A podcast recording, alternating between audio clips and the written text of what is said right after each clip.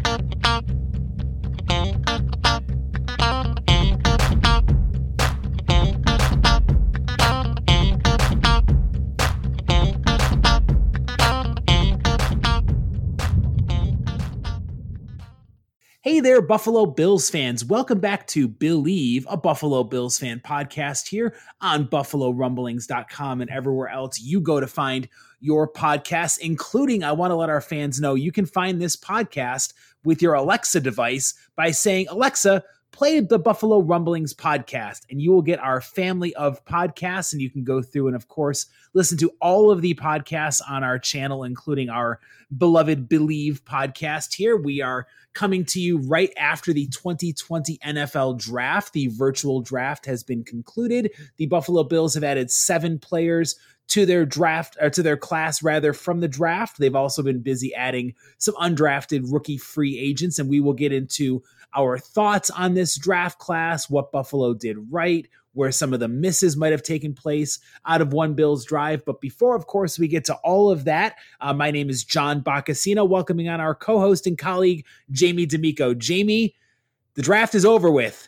Are you able to finally like take a little bit of a breather and take some stock into what Buffalo did? It's the most wonderful time of the year, as they say. Well, okay, as I say and now i'm just i'm soaking in all of the youtube videos of the guys that got drafted reading the pundits what they have to say about it. I absolutely love the post draft review. This is so much fun. I, I, wish we could have the draft three times a year. It was it was really nice to uh, to actually have some live sporting event uh, to focus on and come together for social media to respond to. I I found it funny uh, Roger Goodell being the MC of the draft uh, and how he seemed to get more and more inebriated as the draft went on. And eventually, you got your little cozy Roger Goodell when he was sitting down in his easy chair. And I, I imagine he had a glass of nice scotch that he was taking a nip on between the picks out there. I thought it was fun to watch how they tried to force fan interaction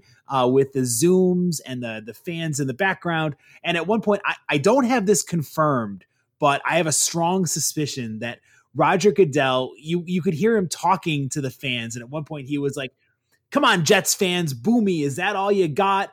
And I don't have this confirmed, but I don't think the fans could actually hear what Goodell was saying, which I thought made for really good drama watching those interactions out there. Right. And at one point, he was showing the fans uh, the draft card, it looked like. And I was thinking to myself, I, I don't see a camera there. Uh, maybe there's a webcam. I don't know. But it was it was odd.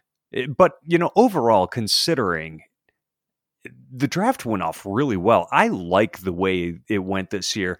Now, granted, you had the issues of some of the, you know, the analysts not being there, so there was a delay at times in their interaction. I didn't think it was that bad. I think that ESPN and ABC, which is what I watched, deserved a major thumbs up for pulling off a difficult situation and making it viewable. Yeah, you know this this gives a uh, credibility to the thought that moving forward, the drafts. I know that they like to have the fans you know get involved and, and they rotate these through the different cities but i would not complain at all if the draft was moved virtual moving forward. It's never going to happen because they want to sell money and make profit off of this uh, money making event here but i really enjoyed the virtual setting and i thought it was kind of cool to watch the way it all played out and uh, people around the country got a chance to gather around and talk about their favorite team the moves they made. And and Jamie, I want to start off our, our fun podcast here as we are recapping the Buffalo Bills 2020 NFL draft and the haul of players that are coming in to an already competitive roster. Buffalo added seven players to this draft class. And I'm going to run through their names real quick in case people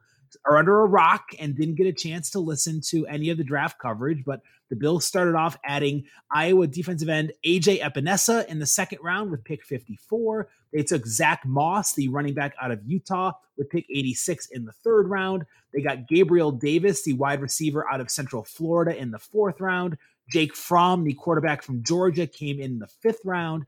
The kicker, Tyler Bass out of Georgia Southern, came in the sixth round, along with Oregon State's dynamic wide receiver Isaiah Hodgins. And the seventh round last pick at number 239 was cornerback Dane Jackson out of Pittsburgh. Buffalo's Mr. Irrelevant, finally adding a uh, cornerback to the roster. So, Jamie, we set the table pretty nicely leading into the draft. What Buffalo needed to address, where some of the holes were on this team. We both were of the consensus that the Bills had a luxury and that they could go after the best player available with their draft picks. Now that the dust has settled and we're sitting here after the draft, what are your thoughts on what Brandon Beane and Sean McDermott were able to do for the Bills with their draft picks? I see some good and I see some bad in this. And we'll start with the good. The good is that they seem to get excellent value with their first three picks.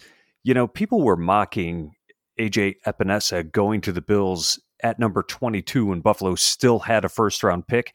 They got him at 54. Great value.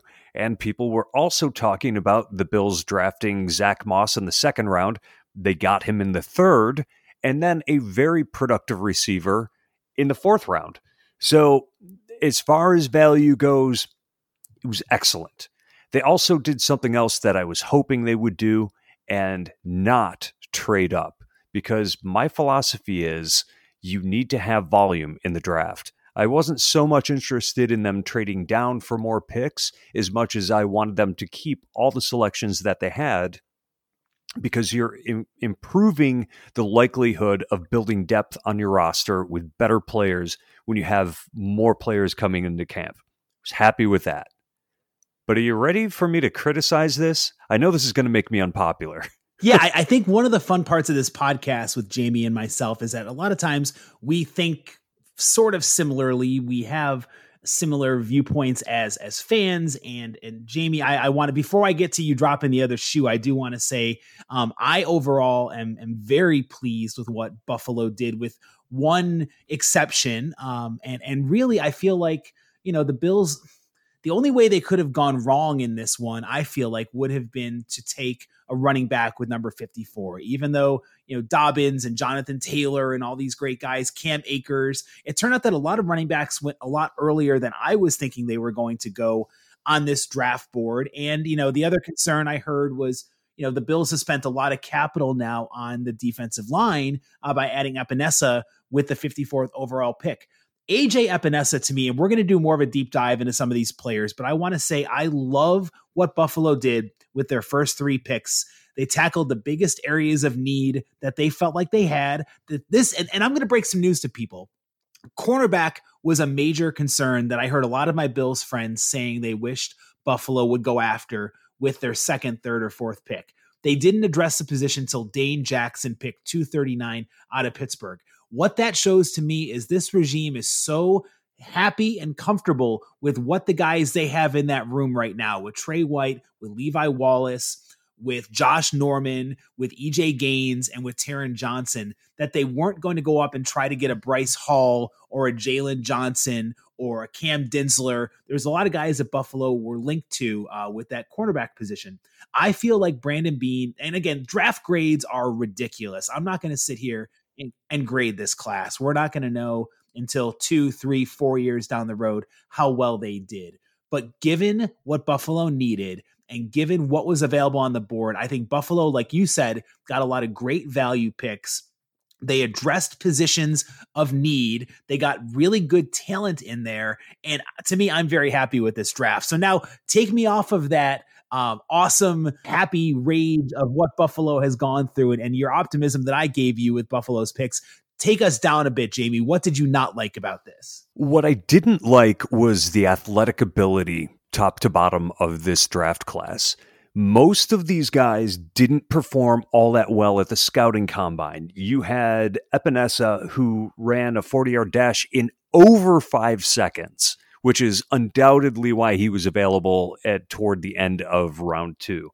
You have um, you have Zach Moss, who and looking at the forty time again, four point six five. That is slow for a running back. Now his twenty yard shuttle time was outstanding. You had uh, you had Gabriel Davis, whose time wasn't terrible, but you know wasn't spectacular. Um, Isaiah Hodgins, he ran the forty in four point six one. That's slow. That that's that's a tight end speed right there. Now, at the same time, I, I think him being six four and having uh having thirty three inch uh, arms, that's going to make him potentially a very good player. In fact, he, he grades out similar to Juju Smith Schuster in, in a lot of ways. So that's potentially pretty good. But, you know, what you're looking at then with Dane Jackson, another guy, almost 4.6, 4.75 was his 40 time. And he's only weighing in around 187 pounds. So he's not even going to be a big nickel type player. He's a corner that doesn't have recovery speed. Now, he was a good player in college, he was productive, um, doesn't have great ball skills. And my thought is in the late rounds, you should be trying to find your athletes that you can coach up, not the guys who were productive in college that don't necessarily have the athletic ability.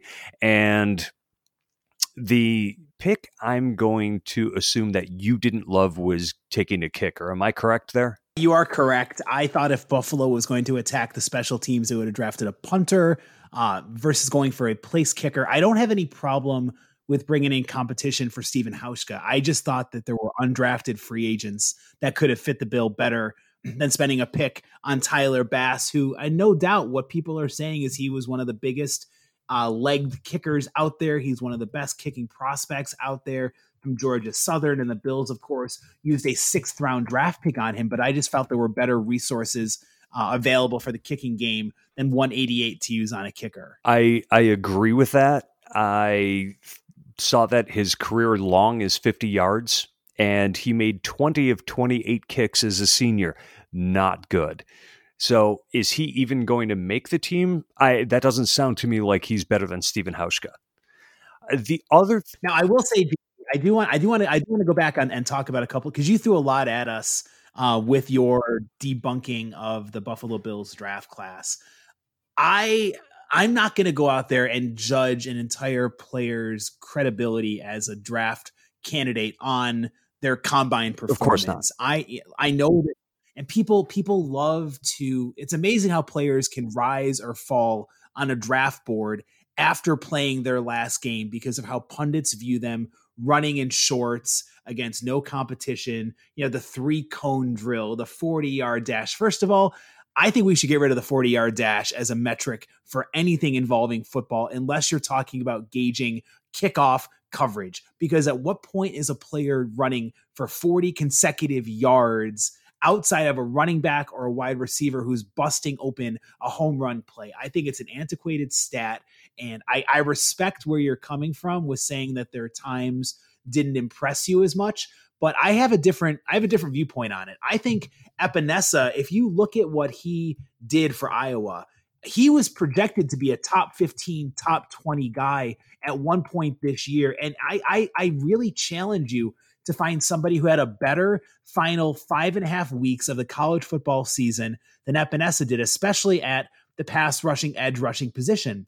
No player in any Power Five team had more sacks than Epenesa over his final five games. He had eight over those final five games. He destroyed a really good Minnesota team late in the regular season, two and a half sacks. In the Holiday Bowl against a pretty quality Southern Cal offensive line, he got two and a half more sacks uh, against the Trojans. But the performance to me that really seals the deal for Epenesa was he's playing at Nebraska, a team that's not great, but has a lot to play for, a lot of pride. They're playing at home. Epenesa had four and a half tackles for a loss, 14 total tackles, two sacks. It was unbelievable to watch the way that he threw around these big corn fed linemen of Nebraska like they were rag dolls. And I, I feel like Buffalo to me I loved the Epenesa pick, even though I like Terrell Lewis quite a lot out of Alabama to go 54. The fact that he fell to the Rams at what pick 80 something shows that I was kind of alone in in that thought, and he had reasons for falling with all of his health injuries. I think Epenesa is the perfect guy to bring in to plug into this defensive line rotation, and it allows Trent Murphy to go bye bye, save eight million dollars with his with essentially the same type of characteristics and skills that Murphy's touted for at a much cheaper salary. So that's where I'm going to start my point counterpoint. I want to go back and forth because I have a lot to say about Moss and I have a lot to say about Gabriel Davis. Okay, but Epenesa, what what now that we're kind of in the weeds yes. with this, what what what what did you not like about the uh, the Epenesa uh, pick? Was it was it the fact that his stock you thought was kind of falling from just the combine alone? Well, here's the thing: I like the Epenesa pick, and my my issue with the Bills draft is more philosophical in that if you look at it top to bottom, I wanted more high end athletes, but when you take a guy like Epenesa, his game isn't speed, his game is power. Now, I would have definitely liked to see him do more than 17 reps uh, on the bench press at the combine, but you know, there's a lot of different ways that you can develop power when you're going up against an offensive lineman. And undoubtedly, a lot of his power comes from his lower body. So, do I like that pick? Yes, I really like that pick. I think that what we have here is a more refined version of Shaq Lawson. Shaq Lawson went out and got $10 million a year, and God bless him for it. I don't think he was worth it. And I think the Bills used their second round pick this year to improve upon that position. He may not come out of the gate playing as well as Shaq Lawson did last year, but I think the upside is is higher for there's a higher ceiling for Epenesa, and he's a kind of guy who they're going to have to use a little bit differently than they have their uh, their defensive ends. You know, because he's more of a power guy, he's somebody who you're going to line up head on to uh, an offensive lineman and perhaps even play two gaps with the power that he's got. He's not the kind of guy who's going to knife into the backfield and and use his speed to get there. But I I think he's going to be productive, and I like him. I, I think that was a great selection at 54 especially and, and and and and Jamie, this is the fun of this is going back and forth, and and you know we're we're not spending five hours talking about each of these you know picks up there. We're kind of giving you our our quick hitter takes on it, but I just I like the fact that you know with when it comes to Epenesa, his physicality, he's not going to get outworked. He's going to push guys around, and no no he doesn't have the quickest first step the most explosive first step. But the fact that this guy has shown that he can perform and play against great offensive linemen in the Big Ten and have his own way and dominate them, I think really bodes well when it comes to competing in the AFC East. And the other thing I liked about it is somebody like Epenesa, who I don't know anything about this kid, whether he reads the draft hype, whether he expected to get drafted in the first round. But I'll tell you this what I have read is the chip on his shoulder that's going to come from falling into the middle of the second round when you were projected to go in the first round. Sean McDermott had mentioned how he feels that this is going to motivate Epenesa to do great things and reach great heights on this defensive line. And I'm totally with him on thinking that when somebody expects to go higher than they really do and they fall, that's going to provide added motivation and added added incentive. And you can hide Epenesa's weaknesses. You can hide the fact that he's not the most explosive, quick pass rusher off the line of scrimmage on this defensive line because you know, if Jerry Hughes can get back to the form that we expect him to get to, if Ed Oliver continues to progress along that defensive line, if the Bills are able to get the pass rushing protection out of Mario Addison and Quinton Jefferson that they expected, Epenesa doesn't have to step in right away and be like a Chase Young who's going to throw around opposing offensive linemen. He can find his self, he can find his routine, and really grow into that role. And again, make Trent Murphy expendable so to me, I'm glad you like the pick because I feel it really matches the Bills' biggest need heading in, which was getting that developmental pass rusher. No offense to Darryl Johnson, who I'm not sure what his future is going to be on the team as a 2019 seventh rounder, but I just feel like Epenesa really crossed off a lot of those boxes, so to speak. The other thing is that the quality of defensive ends after him, there was a huge drop off. So if they didn't select him there, it was probably going to be somebody far later in the draft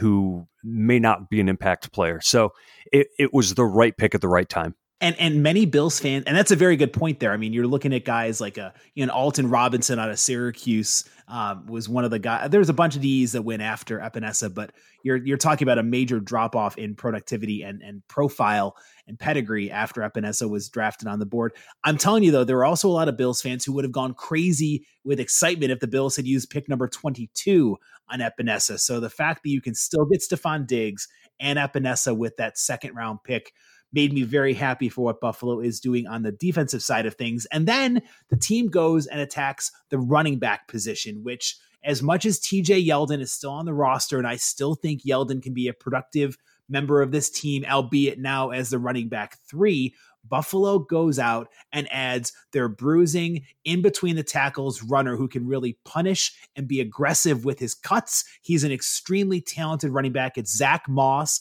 the 86th pick in the third round out of Utah.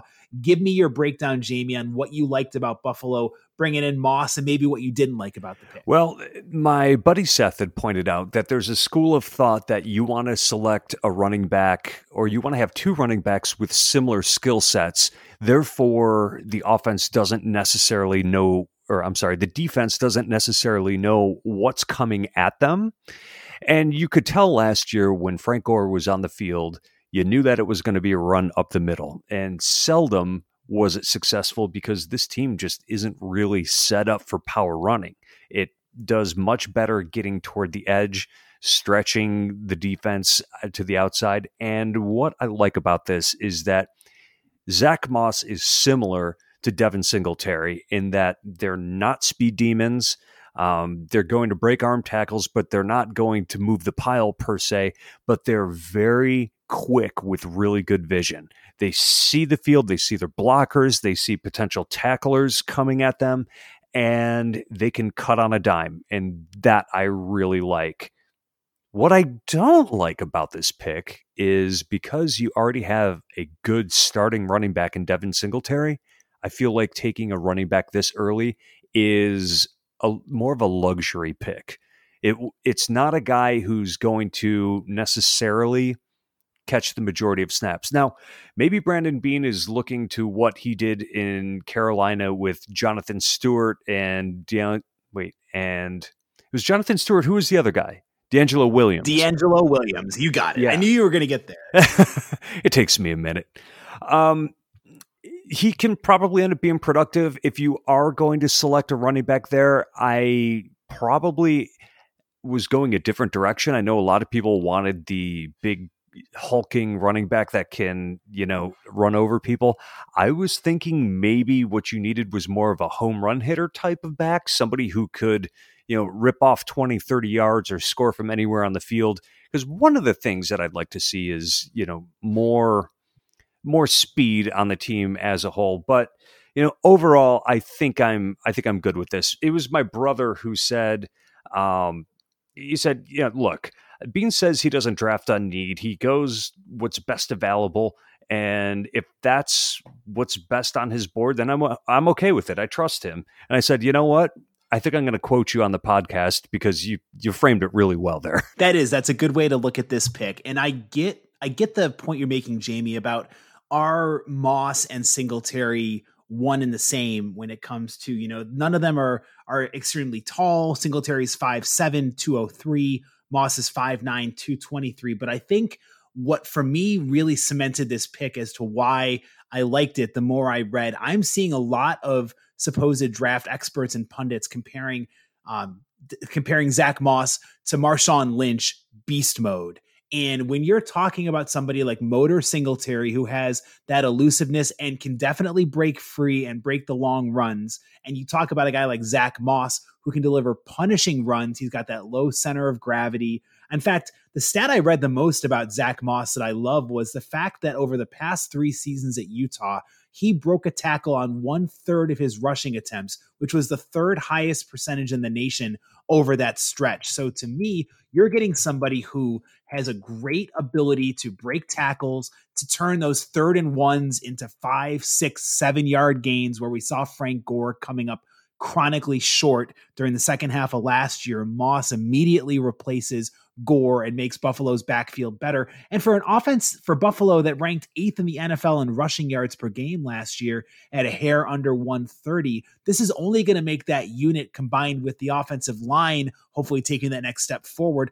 There's no excuses for this offense because Buffalo now has all their wide receiver weapons. They have the tight end position locked down. They bring in everybody from their offensive line last year to compete and open up the holes for the team. And then you bring in a complementary back like Zach Moss. I just, to me, I really like the pick.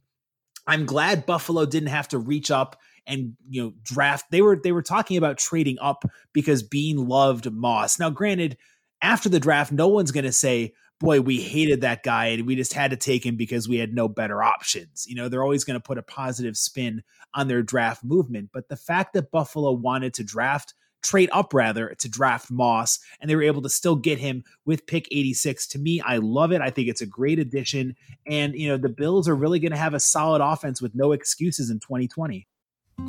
Support for this show comes from Sylvan Learning. As a parent, you want your child to have every opportunity, but giving them the tools they need to tackle every challenge, that takes a team. Now more than ever, educational support tailored exactly to what your child needs can make all the difference. That's why parents have trusted Sylvan Learning for 45 years as the ultimate teammate in their child's educational journey, instilling in them a love for learning and a passion for reaching the next level. And Sylvan's Insight Assessment can identify gaps in learning and areas that could be of concern for your child. It's a 360 degree view into your child's learning that you can't find anywhere else and helps ensure that your child didn't miss something in school that might put them at a disadvantage in the future. And right now, it's the best price of the year at $29. Go to sylvan29.com to learn more and get your child's assessment for only $29. That's S Y L V A N 29.com.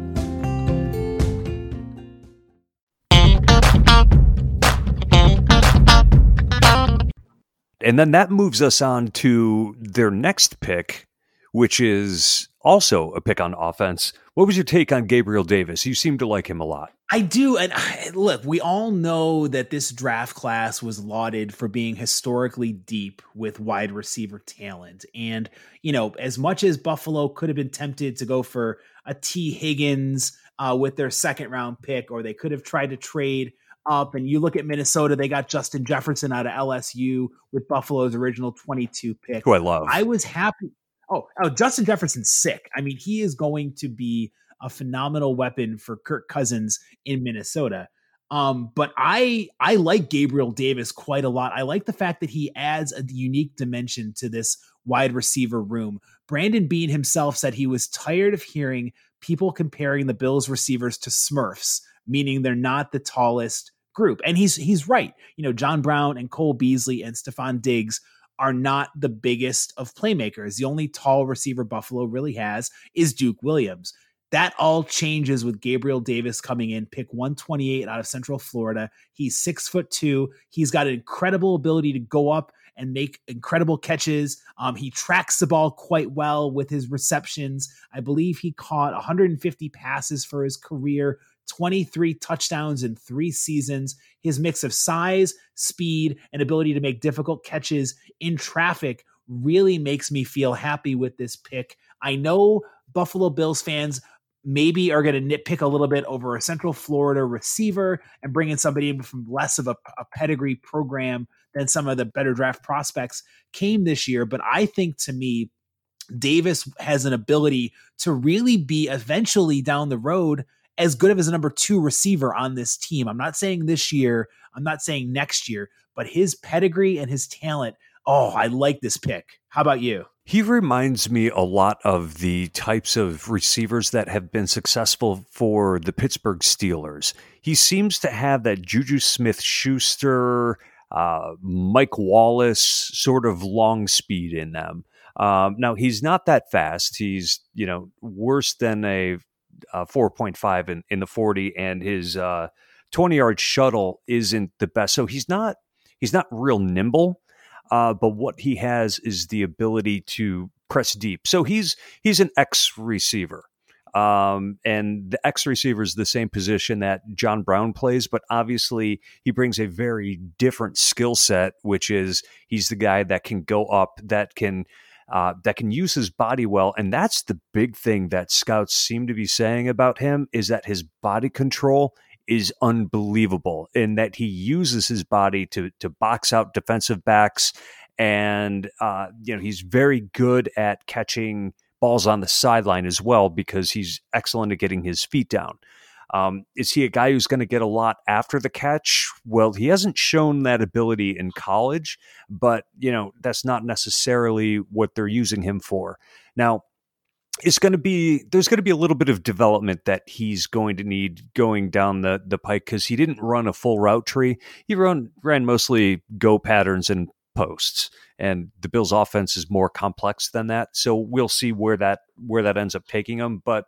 I think this guy has a potential to develop into a, a really solid receiver. And I know, uh, I, I, know I, I compared um, Isaiah Hodgins to Juju Smith Schuster, but the measurables on Gabriel Davis are actually a- almost exact to Smith Schuster, and we know how good that guy is. Yeah, there's no doubt about it that you know with with this pick here with Davis, the Bills get more well rounded with their receiver corps. They add somebody who just knows how to go up and get it and track the ball at its highest point and come down with those catches. And I know he's not a household name like a lot of the receivers that he's being compared to, but if you're able to get a poor man's kind of Tee Higgins who went number 33 overall to Cincinnati, you get him with pick 128 like Buffalo did. I think it's a great value. I think he's going to really help out this receiver room. And the fact that he doesn't have to step in right away and be a guy like a Jerry Jeudy or a Henry Ruggs who's expected to contribute as a number one wide receiver from day one. He can sit in there, he can learn from great veterans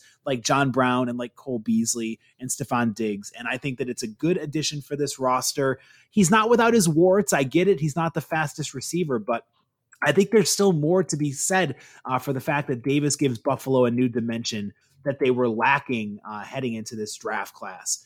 Now, Jamie, we come to the point in the podcast where I feel like a very polarizing pick was made in the draft, and it was a quarterback. We all know that Buffalo currently has three quarterbacks on the roster in Josh Allen, Matt Barkley, and Davis Webb. Uh, Matt Barkley has one more year left as Allen's understudy. The Bills go out there and they attack the quarterback position. I I was actually hoping they were going to pick a quarterback, but I didn't think they were going to get one of the top five quarterbacks in the draft class, if you ask me, by going out there and getting Jake Fromm out of Georgia with pick 167 in the fifth round. Before I give you my thoughts, lay it on us. What do you think about this move? Oh my God, I love it. I, I, absolutely love this pick. Yes. you, you, didn't see that coming, huh? I, I, was a little bit, I was almost feeling like, and, and you know, all right, I, I don't want to steal your thunder but if you had told me you could get Jacob Eason where the Colts picked him or Jake Fromm where the Bills picked him, holy shit, I'm taking Fromm every day of the week. Oh my God. Yes, absolutely. And for those who don't know Jake Fromm, the guy has played in a national championship. He is incredibly accurate. He's very cerebral. The knock on him is his arm strength. And he, another one, was terrible at the combine. They they said that his arm just looked like a wet noodle out there. Well, okay, fine. And that's going to be a very different skill set, but apparently he is just incredibly intelligent that he reacts and uh, anticipates what's going to happen on the field better than most out there. And, you know, here's the other thing they, they mentioned this in the broadcast, but it's true there's a number of quarterbacks whose arms have improved after they got to the NFL, including Peyton Manning and Tom Brady. So, you know, if those guys can work on their craft and improve, so can Jake Fromm. And here's the other thing I'm not sold on Matt Barkley in any way, shape, or form eh, coming in and winning games. Maybe he's excellent as a backup because of the information it gives Josh Allen on the sideline, but – I just don't have any faith that that guy can come in and win games if Allen gets hurt. And this kind of hedges you against that. And even if uh, if we're looking at it, maybe Josh Allen doesn't take a step forward in season number three. This hedges against that.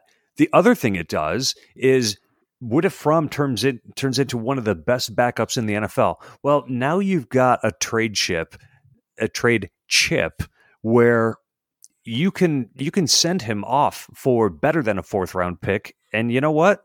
That's a that's a good card to have in your back pocket.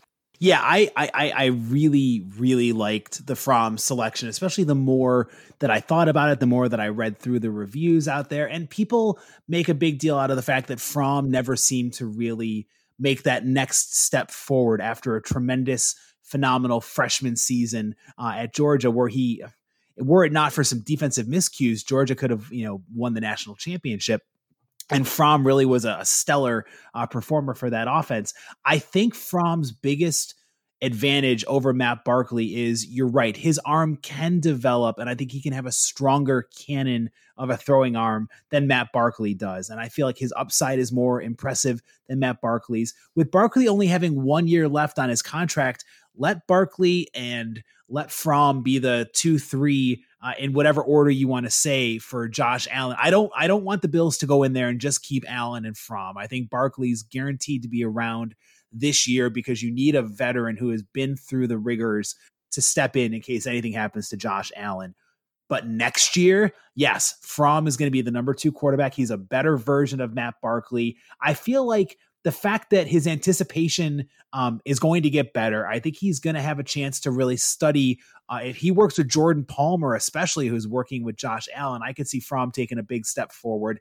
And even though again you know you, you you can point to the lack of pop on his throws and the lack of his physicality as far as his stature and he has smaller hands uh, for a quarterback being under nine inches i still feel like he is able to with his ball placement and with his intuition he's a good investment for buffalo to make with their backup quarterback position. It only costs you a fifth rounder. There's no real risk with this pick whatsoever. And I feel like it was a, a good decision for Buffalo to address a very sneaky need in the backup quarterback. Yeah, I, I would call it exactly that too. Sneaky need. Um, it's you don't think about your backup quarterback until your starter gets injured, and then all hell breaks loose.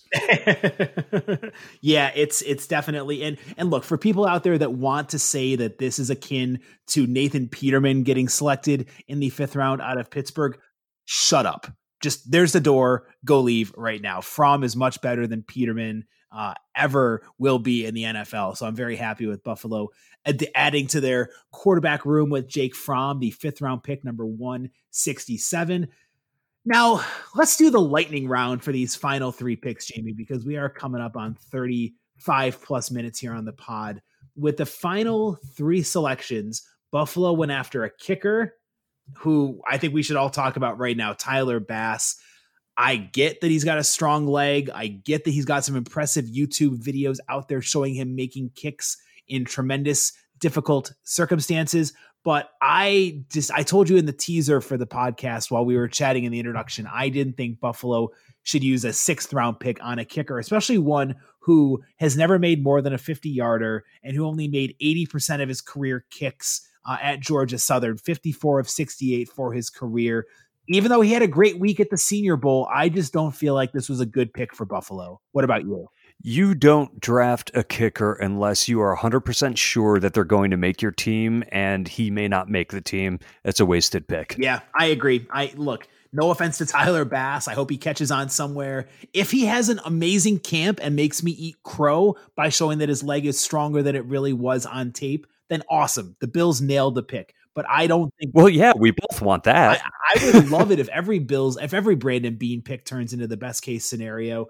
And I also don't want to hear people say, "Oh, he's a great touchback kick kickoff guy." We don't need a kickoff specialist on the 53 man roster. So either nope. Bass earns his spot or see ya have fun on another team. He's not meant to be in Buffalo unless he again emerges and proves all those doubters to be wrong with his skill set. So I am not a fan of Tyler Bass. I thought it was kind of a wasted draft pick. Coming up next in the sixth round, Buffalo went to Isaiah Hodgins out of Oregon State to add another tall, athletic receiver to the wide receiver room. Isaiah Hodgins, what do you think? Well, he brings a very different skill set. The guy's 6'4, he's got 33 inch arms, he's got almost 10 inch hands. and a 36 and a half inch vertical leap. My God. He, I, I mean, he can probably take quarters off of a backboard if he were playing basketball. Um, his 20 yard shuttle time was excellent, but his long line speed is slow. We may be looking at um, this guy being a slot receiver or perhaps a special teamer as well. But I, I like the size. It's worth rolling the dice on this guy in the sixth round. See, I, I'm with you, Jamie, in the fact that I think it's a great pick, a roll of the dice in the sixth round. I actually think Hodgins has the ability to really be a solid, you know, contributor at the wide receiver position because if you read some of the reviews from people who were opposing scouts or opposing coaches, this guy just catches everything that's thrown his way and he doesn't drop balls. So for me, I feel like, and when he's getting accolades as having some of the best hands in the 2020 draft class, I think this guy was an absolute steal to get at the end of the sixth round. Um, I think he's somebody who really is going to contribute along with Gabriel Davis, giving Buffalo a much different dimension to their receiver room. And this, of course, means that Buffalo is going to be saying goodbye to some of their receivers in their room because right now there's too many guys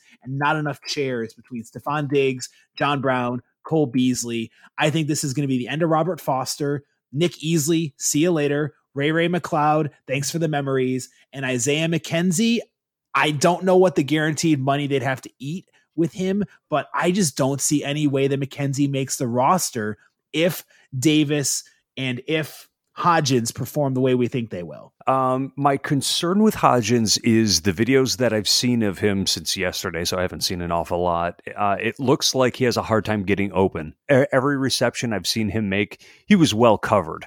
So that may be that that may be an issue at, at the NFL level. Um, but I'm with you. And oh, by the way, Isaiah McKenzie, uh, they signed him to a minimum contract, so I don't think he's even showing up on the salary cap. I don't think there's any guaranteed money in that deal. Well, in that case, that makes it even easier to, uh, even though he he has no real financial commitment, and I like Isaiah McKenzie as a gadget player, but I feel like Buffalo can replicate that with their current guys. And Hodgins, look, you know, if he struggles to create that separation at the line of scrimmage, I feel that's something that can still be worked on um, during training camp when he gets he might not contribute right away. He's not but he's not expected to contribute right away either because again, he is looking at being the seventh or sixth best receiver in that room right now. So I feel like that's a real nice luxury that Buffalo can have to fall back on somebody uh, who's athletic, athletic and talented as Isaiah Hodgins is with those great hands. Not blazing speed, but I think he's going to get take some time and he'll eventually make his way uh, into a valuable contributor for the Buffalo Bills on offense. Do you remember David Nelson, the wide receiver that was really tall and was dating the Dallas Cowboy cheerleader? I do, I do. He uh very underwhelming career outside of the Dallas Cowboy cheerleader. yeah, I mean that was that was impressive, but um, he could he could wind up being that type of player because David Nelson, though he wasn't an overwhelming player, he still got his catches and got himself open with his height. And he and you're right, he could start off in the slot. That could be a great place for him to really, you know, see some occasional snaps and get confident in his ability to beat his defenders downfield. But I think that it's a low risk, high reward kind of move for the Buffalo Bills to draft Isaiah Hodgins. And then their Mr. Irrelevant for Buffalo is Dane Jackson, the cornerback out of Pittsburgh.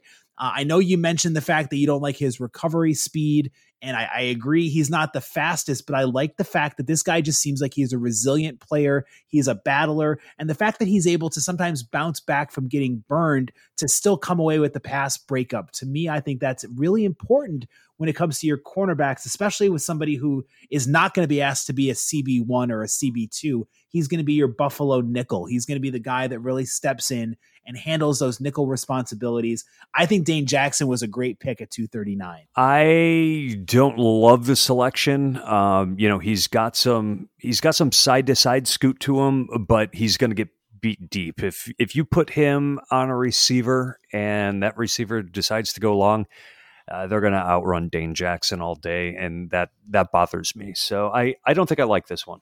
Well, you know, with your seventh round pick, I don't think many people expect to find that stud out there. But for what it's worth, I think Dane Jackson will at least have a chance to compete for reps and show what he can do. Uh, again, 39 pass breakups and four picks uh, during his career at Pitt. He had 26 of those breakups over his final two seasons. So again, he does seem to always be around the ball, and you hope that he can improve uh, on his ability to track and cover the receivers on the deeper routes out there. That will wrap up the seven person Buffalo Bills rookie free agent class. We will move forward in future podcasts talking about the undrafted rookie free agents that are signed and what consequences this draft class will have for the incumbent members of the Buffalo Bills. But Jamie, for the time being, thanks as always for stopping by and giving some contrarian viewpoints. And I'm glad we don't always agree on everything when it comes to our Bills. To say the pleasure is all mine would be such an understatement. it's been really cool having you all stop by here on the Billieve podcast to get our thoughts on the 2020 Buffalo Bills draft class. For my colleague Jamie D'Amico, uh, we want you to get involved with our podcast by giving some comments on the articles when they're published on buffalorumblings.com and also give us feedback on social media. Find Jamie at the Jamie D'Amico and I am at John Boccacino. We welcome your involvement on this fun podcast. We will be back next week talking more Buffalo Bills football here on Billieve, a Buffalo Bills fan podcast.